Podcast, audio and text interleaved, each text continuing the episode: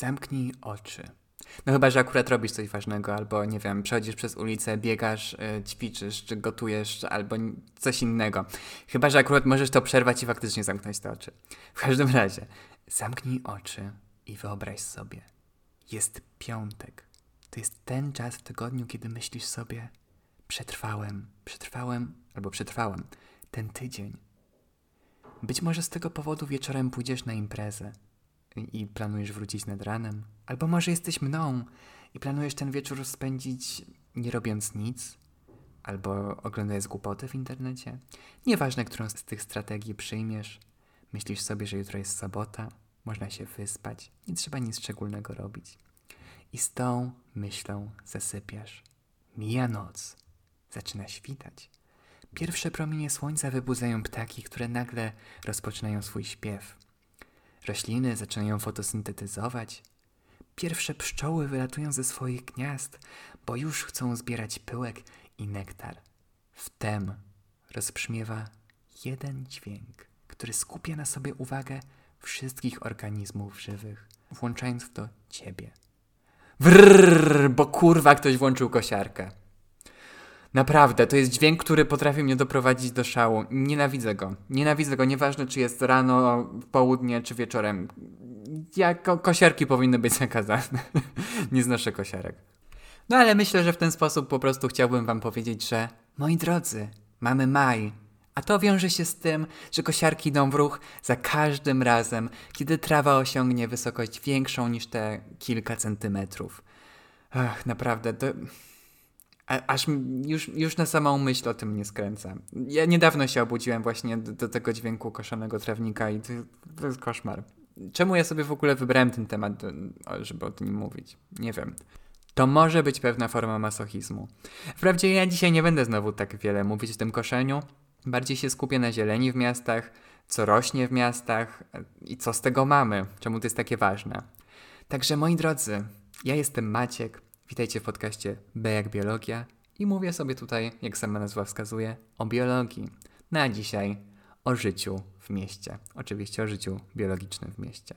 Mam nadzieję, że nikomu tutaj nie muszę tłumaczyć, że każdy, ale to każdy, niezajęty przez deweloperów e, skrawek zieleni w miastach jest na wagę złota. Już nawet pomijając fakt, że to korzystnie wpływa na różnorodność biologiczną w miastach, to istnieje coś takiego jak hipoteza biofilii i ona nam mówi o tym, że ludzi po prostu ciągnie do zieleni, czy w ogóle do przyrody.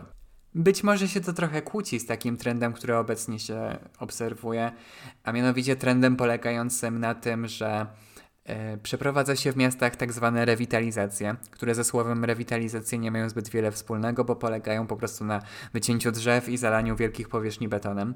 No ale chcąc nie chcąc, my jako ludzie jesteśmy związani z przyrodą, bo ta przyroda daje nam usługi ekosystemowe. Ona nam zapewnia to, że mamy czyste powietrze, czystą wodę, to, że tak już mówiąc o miastach, redukuje ten efekt miejskiej wyspy ciepła, zwiększa wilgotność, obniża poziom hałasu. No oprócz tego stanowi bardzo ważny walor estetyczny, e, który też wpływa na nasze zdrowie, bo otaczanie się zielenią y, redukuje stres. No, stres oczywiście jest przyczyną wielu chorób. No oprócz tego ta zieleń miejska E, może stanowić wysokiej jakości przestrzeń publiczną, gdzie można spotykać się z innymi ludźmi, wybrać się na spacer, a może nawet, ja nie wierzę, że to mówię, uprawiać różnego rodzaju sporty. No ale dobra, tam dosyć o ludziach, bo, bo nie o tym jest ten podcast.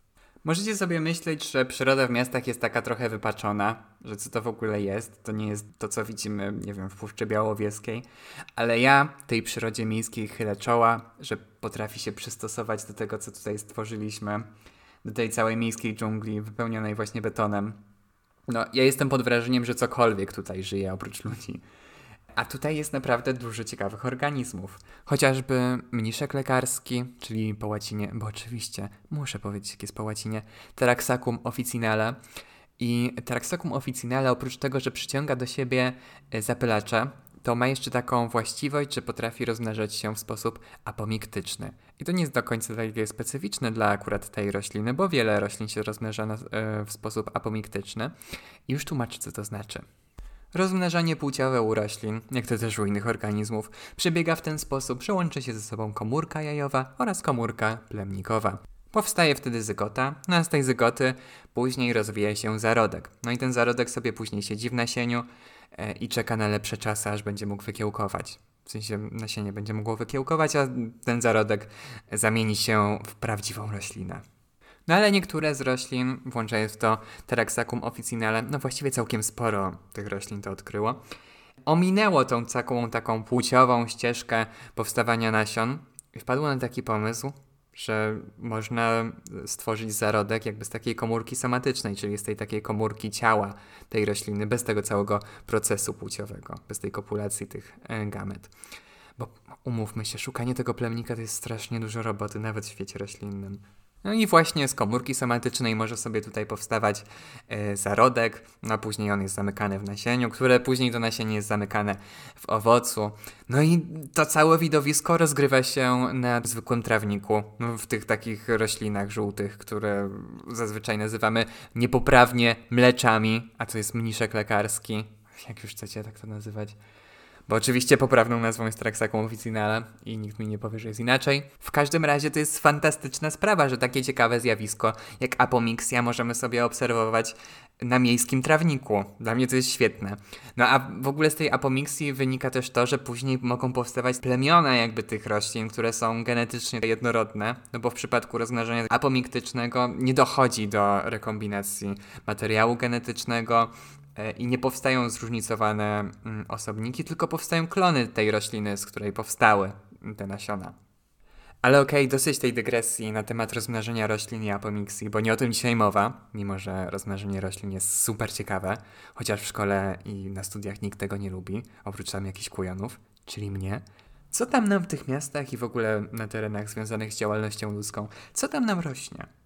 Rosną, a właściwie to rozwijają się tak zwane zbiorowiska dywanowe, a dywanowe dlatego, że często się po nich chodzi, a jako, że często się po nich chodzi, to gleba jest tam zbita, migracja wody właśnie przez tę glebę jest zaburzona, też przepływ powietrza również jest zaburzony i się tworzą specyficzne warunki, które no, nie każda roślina może znieść. A mogą to znieść na przykład rośliny jak babka zwyczajna, czyli Plantago major, albo babka lancetowata, czyli Plantago lanceolata, no ale też trawy jak um, wiechlina roczna, czyli Poanua, albo życica trwała, czyli Lolium perenne.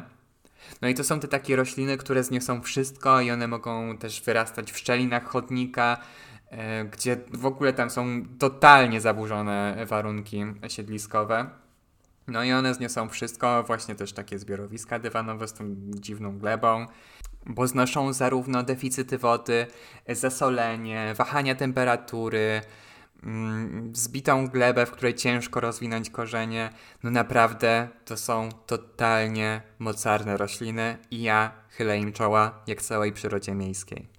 Przechodząc do roślin, które zwabiają zapylacze, bo w miastach również takie są. Na przykład mamy tutaj mm, Geranium pratense, czyli bociszka łąkowego, który ma powcinane duże liście, e, niebieskie kwiaty, jego owoce są kuliste z bardzo długim dzióbkiem. No i on jest właśnie chętnie wybierany przez zapylacze, e, zwłaszcza trzmiele. Później mamy kończynę, czyli Trifolium repens i Trifolium pratensa, odpowiednio kończyna e, biała oraz kończyna łąkowa. Kończyny należą do roślin bobowatych, o których mówiłem e, w pierwszym odcinku. E, I one wchodzą w symbiozę z bakteriami wiążącymi azot, więc ich pyłek jest bogaty w białko i dlatego może być chętnie wybierany przez trzmiele e, albo przez pszczołę miodną. I te owady faktycznie siadają na tę, na tę kończynę.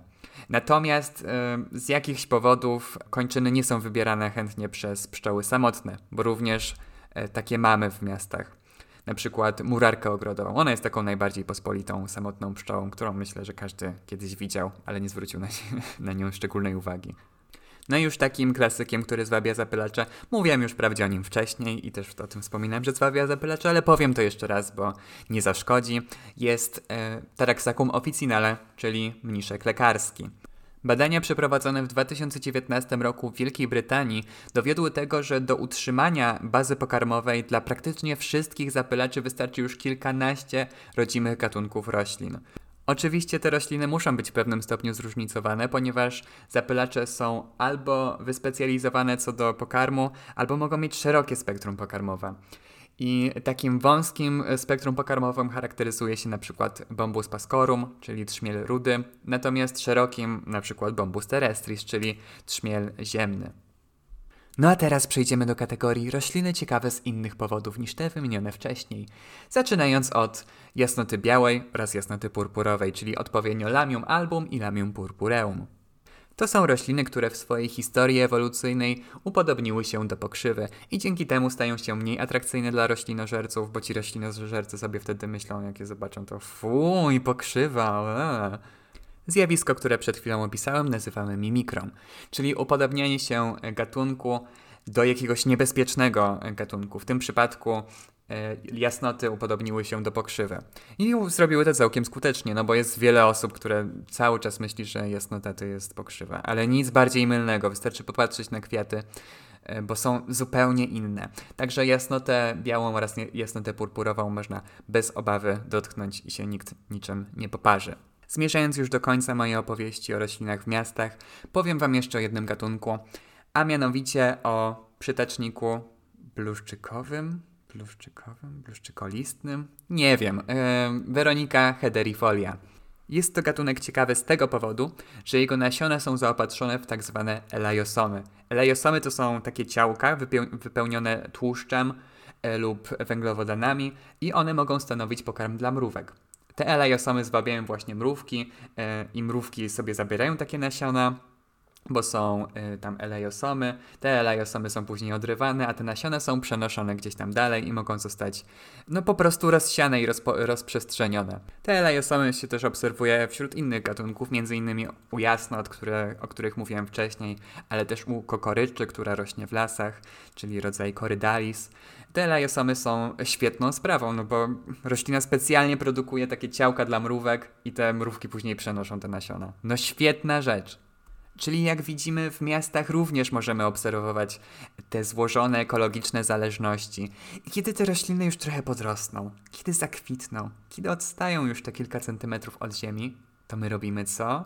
No my robimy tak, że bierzemy kosiarę i jeb! Skaszamy wszystko na równo, żeby nic nie przetrwało. To jest totalnie dla mnie niezrozumiałe. Wprawdzie teraz obserwujemy w miastach to, że zostawia się pewne fragmenty trawników nieskoszone i to bardzo dobrze. Nie wiem, czy skala tego wszystkiego jest wystarczająca. Mam nadzieję, że się to będzie zmieniać. No bo nieskoszone trawniki wspierają różnorodność biologiczną miast, e, chociażby przez to, że stanowią schronienie dla owadów, a owady obecnie mają przejebane i każde działanie, które wspiera te owady, powinno być prowadzone na możliwie y, najszerszą skalę. Oprócz tego wyższa trawa sprawia, że powierzchnie nagrzewają się znacznie mniej, y, też wspiera to retencję wody. No i osobiście uważam, że to jest dużo bardziej estetyczne rozwiązanie niż koszenie co tydzień, bo wtedy zostają takie brzydkie, spalone słońcem y, placki na tym trawniku. Nie no, weźcie, fuj, obrzydliwe to jest. Oczywiście zdaję sobie sprawę z tego, że w pewnych miejscach ta trawa musi zostać skoszona i w ogóle trawa musi być czasami skoszona, no bo na tym polega utrzymywanie łąk, bo łąki jako ekosystemy półnaturalne muszą zostać co jakiś czas skoszone.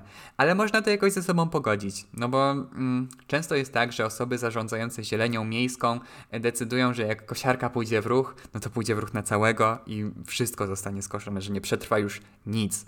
Ale można to pogodzić w ten sposób, że część płatów zostanie skoszona, część nieskoszona. Nie trzeba, e, nie trzeba do tego podchodzić zero-jedynkowo i wystrzegajmy się takiego podejścia.